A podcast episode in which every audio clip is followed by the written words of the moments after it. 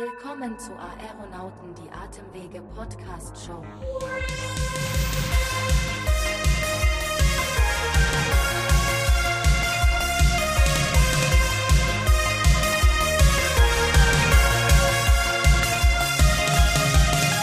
Und damit ein herzliches Willkommen zu einer weiteren Ausgabe von Aeronauten, dem Atemwege-Podcast, beziehungsweise ganz korrekt heißt es ja die Atemwege-Podcast-Show. Und eure Hosts, das sind natürlich wie immer Florentine und meine Wenigkeit Sebastian, freuen uns natürlich, äh, dass wir zusammen moderieren und ein weiteres spannendes Thema haben. Florentine, hallo, worum geht's? Unsere heutige Folge dreht sich um das Thema Reha, genauer gesagt um die geriatrische Reha bei schwer erkrankten COPD-Patienten und Patientinnen. Wir sprechen darüber, wie schwer erkrankte COPD-Patienten wieder fit für den Alltag gemacht werden können und welche Hinweise bei der Beantragung hilfreich sein können.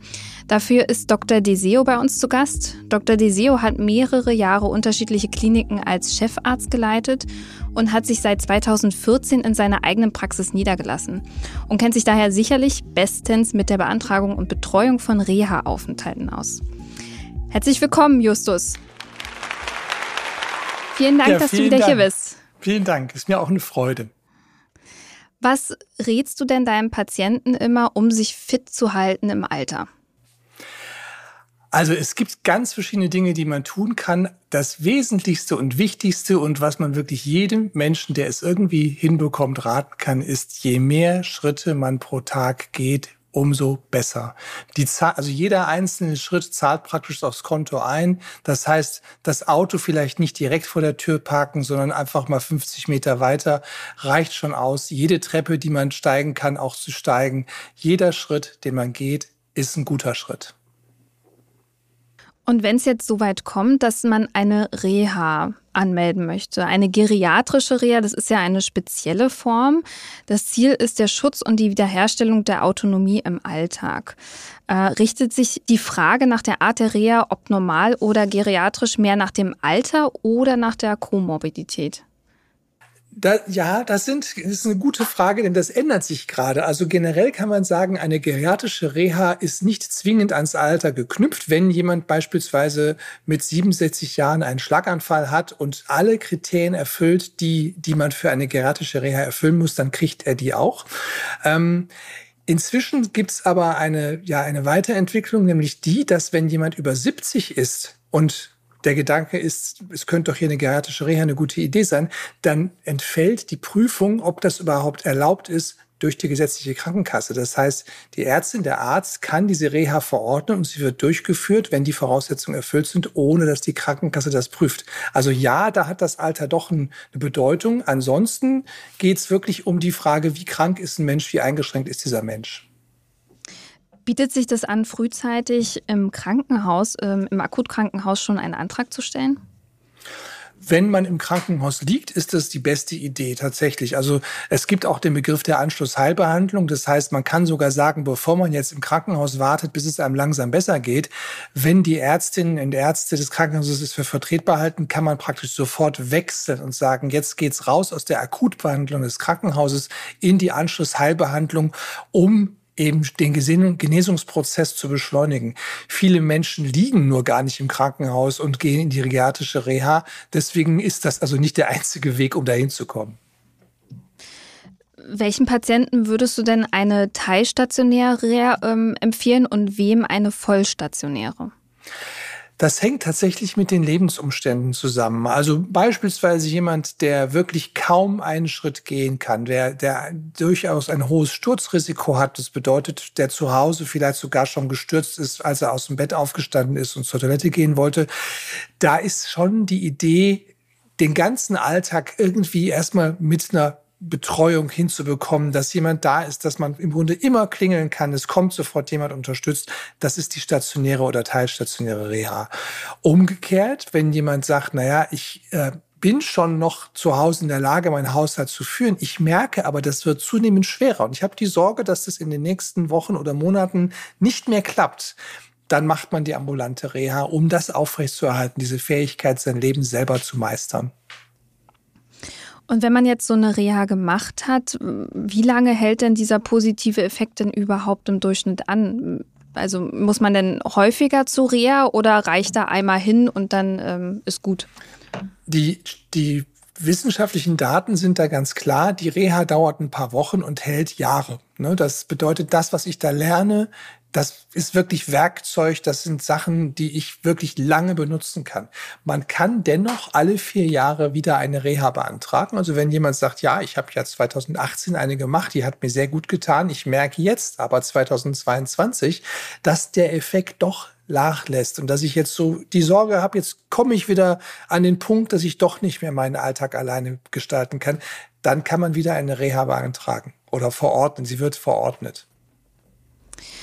Wir hatten vorhin kurz in der Pause darüber gesprochen, dass Ärzte und Ärzte sich im Verhalten auch so ein bisschen ändern. Also früher dieses äh, schöne Wort paternalistische ähm, Arzt-Patienten-Modell, das ist jetzt so nicht mehr so en vogue. Also man möchte eigentlich mit dem Patienten gemeinsam eine, einen Weg finden. Wie würde man denn jetzt aktuell mit Patienten umgehen, die strikt gegen eine Reha sind, aber die wirklich dringend benötigen? Du sagst es schon, das paternalistische Weltbild ist ins Wanken geraten. Ehrliche Antwort ist, man lässt sie dann ihr Leben weiterführen. Und das ist hart, denn das bedeutet, man muss Menschen dann manchmal selber erleben lassen, dass es nicht mehr geht. Und ich sage jetzt mal noch drastischer, es kann passieren, dass irgendwann die Wohnungstür aufgebrochen wird und man Kot verschmiert vom Rettungsdienst eingesammelt wird und dann auch, äh, ja, ich sag mal, dann wird die Betreuung organisiert, man hat nichts mehr selber zu entscheiden, den Aufenthaltsort, die Gesundheitsfürsorge, äh, finanzielle Dinge werden dann von anderen Menschen geregelt. Aber das ist also ein Szenario, wenn jemand sagt, nein, ich will in Ruhe gelassen werden, geht mir weg mit euren ganzen Ideen, kann das im Extremfall dazu führen, dass, dass jemand am Ende des Tages gar nichts mehr regelt. Nur das ist natürlich auch eine Schilderung, wo ich sage, das ist ja nicht immer so. Und ich, es ist durchaus vorstellbar, dass ein Mensch mit 80 Jahren sagt, ich möchte das nicht und wunderbar die nächsten drei Jahre weiterlebt und es ist alles in Ordnung. Ne? Nur, ähm, ja, Motivation ist ein Riesenthema. Auch die Reha ist ein Teil Motivation, das, was da passiert. Und natürlich ist das Ziel, auch wenn ich nicht paternalistisch agiere, am Ende des Tages den Menschen, mit dem ich da zu tun habe, dazu zu bewegen, dass er selbst entscheidet, doch eine Reha machen zu möchten. Wenn jetzt ein Patient in der Reha war tatsächlich und die aber nicht so geholfen hat, wie man sich das vorgestellt hat, also eher erfolglos war, gibt es da noch Optionen, die man benutzen könnte, um dem Patienten oder der Patientin zu helfen? Grundsätzlich hat ja jeder die Möglichkeit, einen Pflegegrad zu beantragen und dann die Versorgung durch, ja, durch Fachpersonal, durch Menschen, die, die sich entschieden haben, das als Beruf auszuüben. Das sage ich so ganz bewusst. Denn manchmal sagt man, ja, ich kann doch hier nicht andere Leute an mich ranlassen. Aber das sind Menschen, die haben gesagt, das ist für mich die Berufung. Ich möchte genau das tun. Lass mich dir doch die Unterstützung auch geben. Also man darf das wirklich zulassen. Das kann man in Anspruch nehmen. Angehörige können auch in die Versorgung gehen, in die Unterstützung gehen. Und selbstverständlich so Dinge wie Physiotherapie, Ergotherapie, Logopädie, also alles das, was so helfen kann, ähm, der Gebrechlichkeit Einhalt zu gebieten, kann man auch nach der Reha weiter nutzen. Wenn man sagt, der Reha-Erfolg war gar nicht so sehr da, wie wir uns das gewünscht haben, heißt das nicht, es gibt keine anderen Möglichkeiten mehr. Und bevor man überhaupt so eine Reha antritt, wäre es ja ganz gut, wenn die, äh, wenn die Kosten übernommen werden durch die gesetzliche Krankenversicherung. Das ist, könnte ich mir vorstellen, gerade für so jemanden gar nicht so einfach. Übernimmt das dann der Arzt oder die Ärztin? Diesen Antrag? Die, die Kosten, so. Es ist tatsächlich so, dass die, die Antragstellung für eine Reha bei der, der Rentenversicherung erfolgt und die Verordnung einer Reha durch den Arzt. Das heißt, Anträge stellen Versicherte selbst. Das ist bei Leuten, die noch berufstätig sind. Verordnungen äh, werden durch Ärztinnen und Ärzte durchgeführt und dann tragen wir auch die Verantwortung dafür, ob die Verordnung durchgeht. So würde man das salopp sagen. Mhm. Und es gibt natürlich Dinge, die man beachtet, damit das auch passiert. Also ein ganz simples Beispiel. Wenn ich zulasten einer gesetzlichen Krankenkasse eine Rehabilitation verordne bei einem Menschen, der an einer chronischen Krankheit wie zum Beispiel COPD leidet. Und ich habe mich noch nie mit dem Gedanken befasst, ob vielleicht Atemphysiotherapie hier mal eine Idee wäre, das dem auch Methoden gezeigt werden, im Alltag besser Luft zu bekommen. Und ich habe auch noch nie die Medikation weiter eskaliert. Ich habe also nichts anderes genutzt. Wir nennen das Hilfs- und Heilmittel, sondern habe einfach nur gesagt, ach ja, eine Reha. Dann wird die unter Garantie abgelehnt, die Kostenübernahme. Umgekehrt, mhm. wenn ich aber darstellen kann, dass wir zum Beispiel, ich sage jetzt mal, wir sind jetzt im Sommer und ich habe im Frühjahr bereits eine Atemphysiotherapie verordnet, die ist auch durchgeführt worden und wir stellen fest, es ist, hat ein bisschen was gebracht gebracht, aber so insgesamt im Alltag reicht es nicht aus, dann kann ich mit einer höheren Wahrscheinlichkeit sagen, dass diese Reha auch bezahlt wird. Ein zweiter wichtiger Punkt ist die Reha-Ziele. Ich muss ja irgendwie erklären, was will ich denn am Ende? Und da gibt es so einen klassischen Fehler. Da hat einer eine Lungenkrankheit, COPD, die Atemwege sind dauerhaft verengt. Und jetzt schreibt die Ärztin oder der Arzt als Ziel rein, der soll besser Luft bekommen. Da sagt die Krankenkasse na ganz ehrlich, dafür bist du doch Arzt. Das ist doch dein Thema. Was hat das mit der Reha zu tun? Das heißt, da ist auch das falsche Ziel im Antrag oder in der Verordnung formuliert. Was soll die, die Reha schaffen? Die Reha soll eine Verbesserung der Teilhabe erreichen. Das heißt, dass jemand gut oder schlecht Luft bekommt, muss sich auch gar nicht zwingend ändern in der Reha. Ehrlich gesagt, wenn ich die Lungenfunktion messe vor einer Reha, nach einer Reha, oft ist die genauso eingeschränkt wie vorher. Und trotzdem sagen die Menschen, die in der Reha waren, naja, aber mir geht's besser. Ich kann wieder Treppe steigen, ich kann wieder die Einkäufe erledigen, ich kann wieder meine Freundinnen, meine Freunde treffen abends, wir gehen gemeinsam essen, ich gehe wieder spazieren und, und, und. Das heißt, die Teilhabe Teilhabe, die ist das Ziel und bedeutet also, wenn ich in einen Reha-Antrag schreiben soll, was möchte ich? Ich möchte eine Verbesserung der Teilhabe für diese Patientin und diesen Patienten erreichen. Und vielleicht schreibe ich auch noch rein, ich möchte eine zunehmende Pflegebedürftigkeit oder überhaupt die Pflegebedürftigkeit verhindern. Und das sind auch Ziele, die die Reha erreicht. Und dann sagt auch die Krankenkasse, ja, das ist vernünftig, das zahlen wir. Ein zweiter Aspekt, es muss auch eine Einschränkung da sein, die durch die Reha verbessert werden kann. Ich habe schon gesagt, die Lungenfunktion ändert sich manchmal gar nicht. Das heißt, wenn ich jetzt sage, warum soll die Reha durchgeführt werden? Ja, weil die Lungenfunktion schlecht ist. Da wird die Krankenkasse zu Recht sagen, das ist aber nicht Reha-Ziel. Das machen die Medikamente, die sie aufschreiben. Die Reha soll was anderes bringen. Das heißt, ich muss wirklich sagen, was ist denn im Alltag der Punkt wegen der eingeschränkten Lungenfunktion? Kann ich mich nicht mehr richtig waschen? Kann ich kaum noch gehen, Treppe steigen? Bin ich in der Kommunikation eingeschränkt? Also konkret, Familienfeiern finden ohne mich statt, weil keiner schafft, mich abzuholen und zurückzubringen und ich auf keinen Fall mit öffentlichen Verkehrsmitteln fahren kann. Ähm, kann ich meine Finanzierung finanziellen Angelegenheiten selber regeln oder werde ich da andauernd überfordert, weil die Leute merken, sie können mich über den Tisch ziehen, weil ich gar nicht so schnell bin in der Aufnahme, in der Auffassungsgabe. Kann ich noch lernen? Kann ich mich selber beschäftigen? Also kann ich was lesen? Kann ich Zeit genießen? Oder bin ich im Prinzip gar nicht mehr dabei. Und das ist wieder der Begriff der Teilhabe. Heißt also, ich muss in meinem Bogen auch wirklich darstellen, wo sind denn die Einschränkungen im Alltag, die am Ende durch die Reha beeinflusst werden sollen gute Nachricht. Das klingt jetzt alles so, als würde man denken, da muss er ein eigenes Hochschulstudium für absolvieren. Der Reha-Bogen, der Verordnungsbogen ist so aufgebaut, dass genau diese Sachen da drin stehen. Ich muss also häufig nur Ja ankreuzen, wenn gesagt wird, ist das und das eingeschränkt. Aber das sollte man eben auch tun. Ja, wobei ich kann aus, aus gerade äh, sehr sehr eigenen, aus dem erweiterten Familienumfeld ähm, Erfahrungen berichten. Ja, unter dem Strich äh, müssen wir sehr dankbar sein, hier in Deutschland äh, versichert äh, zu sein, weil man am Ende des Tages das bekommt, was man benötigt.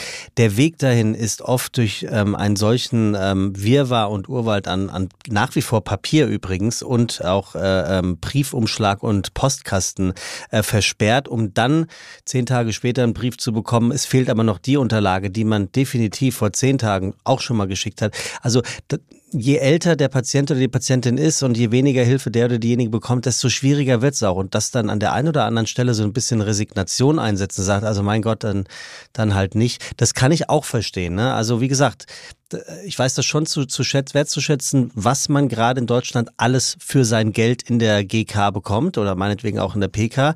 Aber manchmal, muss ich sagen, ist der Weg dorthin nach wie vor schon ein sehr alter.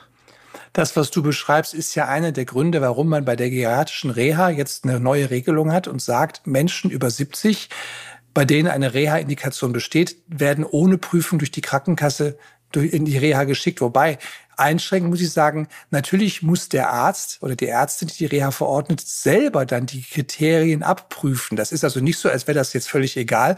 Nur es ist eine erhebliche Erleichterung, wenn ich als Mediziner weiß, worauf ich achten muss. Ich sage es mal ganz platt, ich laufe dann nicht ins offene Messer. Wenn ich, wenn ich gar nicht wusste, dass das und das Voraussetzung ist und ich schicke andauernd Anträge an die Versicherung und kriege die immer wieder zurück, irgendwann werde ich dann frustriert und demotiviert. Wenn ich selber weiß, prüft doch bitte beispielsweise den Sit-to-Stand-Test. Das heißt, ich lasse jemanden mal eine Minute aus dem Stuhl aufstehen, setzen, aufstehen, setzen und zähle, wie oft das geht und kann dann sagen, guck mal, der schafft das nur sieben Mal und wir beide schaffen das wahrscheinlich 25 Mal.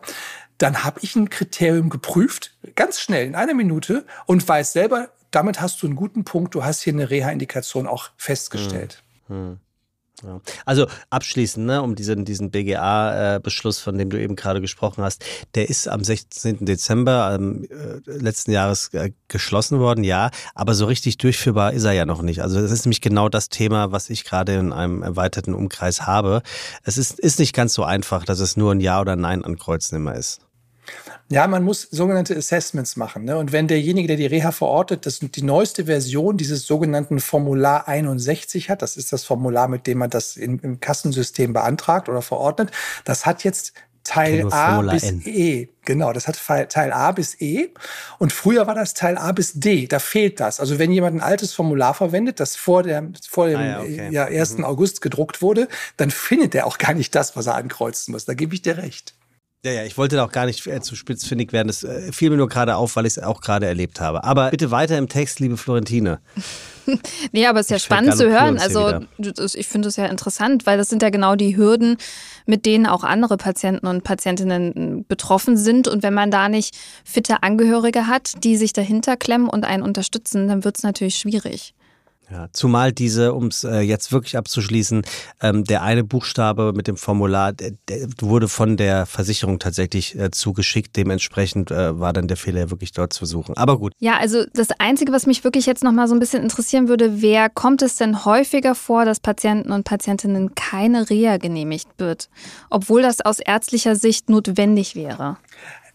Ich habe die, also ich kann das tatsächlich kurz fassen, weil ich das eben schon so, so sehr ausführlich dargestellt habe, was alles so an Fallstricken da lauert. Ja, falsches Reha-Ziel, falsche, äh, falsch zu gute Darstellung der täglichen, der alltäglichen Belastbarkeit. Ja, der kann ja noch alles, der möchte nur mal in Kur dann wird die abgelehnt.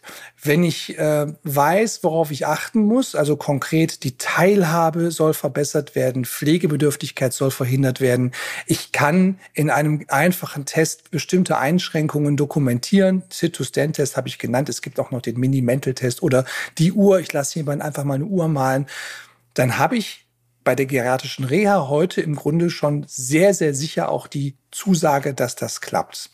Bei anderen Indikationen kann das manchmal über den Weg laufen, dass ich vorher ambulante Heilmittel ausnutze. Das heißt ganz konkret, ich verordne zum Beispiel Physiotherapie und kann im nächsten Schritt eine Reha-Verordnung auf den Weg geben. Und aus meinem Praxisalter kann ich sagen, wenn ich den Weg gegangen bin, ja, über Physiotherapie, dann die Reha verordnen, dann reden wir schon von 90 Prozent auch äh, akzeptierten Reha-Verordnungen. 10 Prozent sind dann oft sowas wie, Patient hat mir nicht gesagt, dass er vor einem halben Jahr schon mal in Reha war. Das sind zum Beispiel auch Gründe, warum die dann abgelehnt wird. Aber in aller Regel, wenn du das alles weißt vorher, wird sie genehmigt.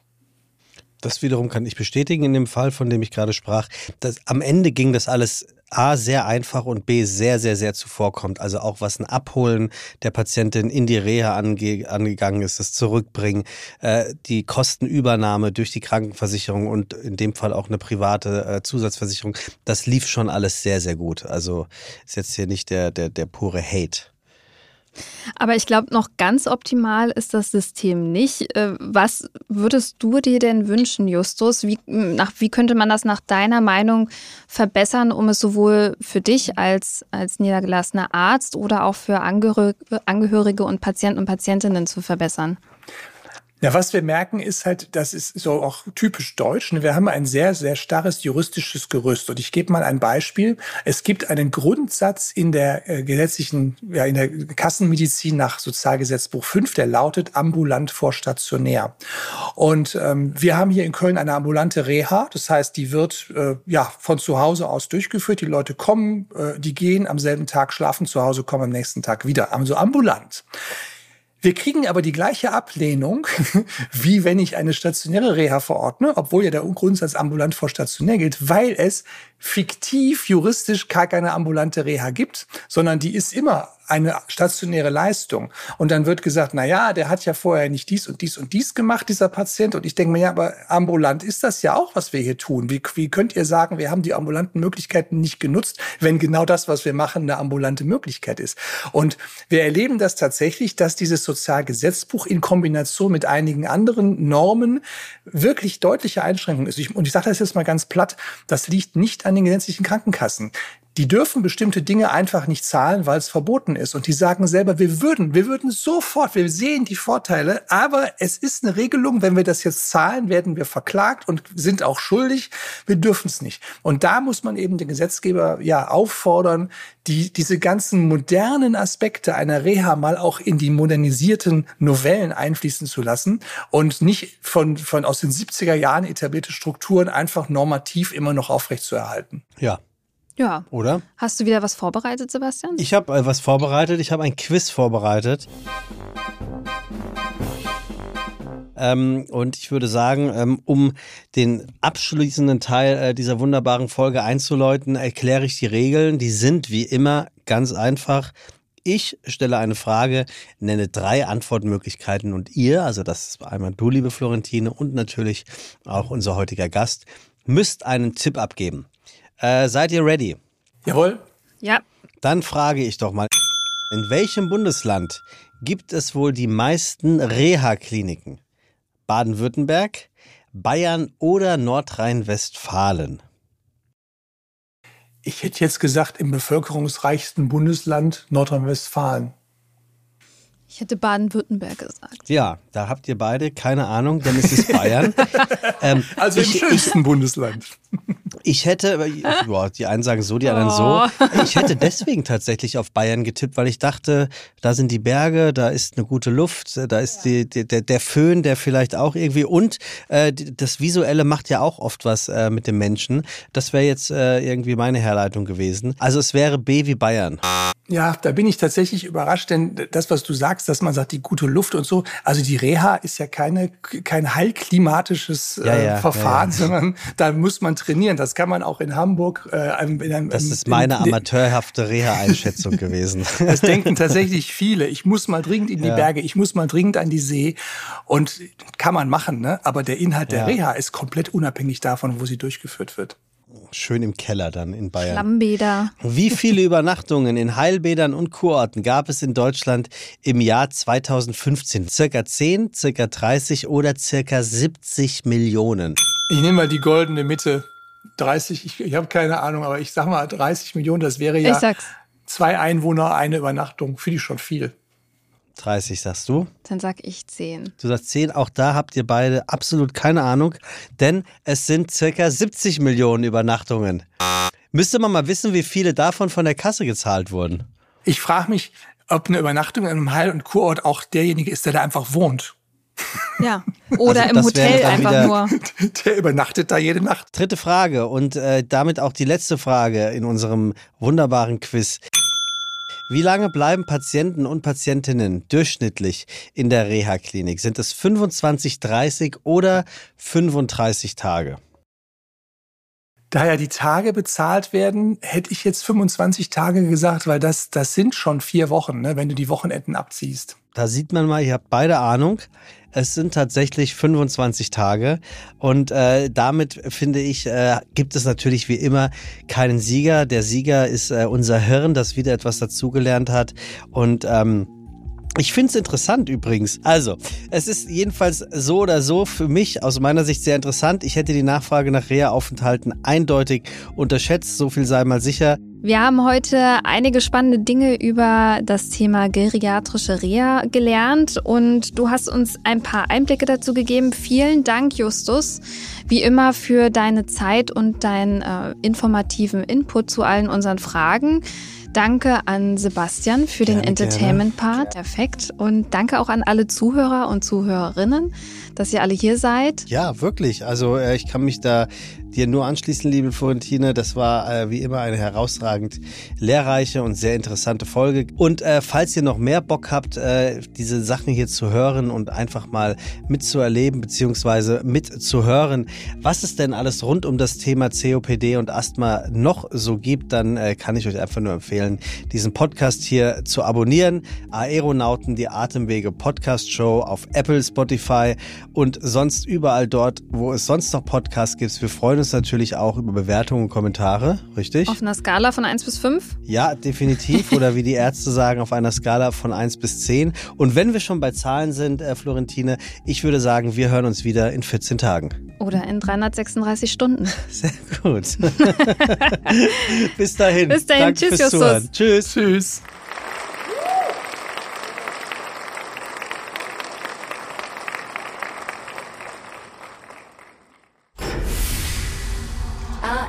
Aeronauten präsentiert von GSK.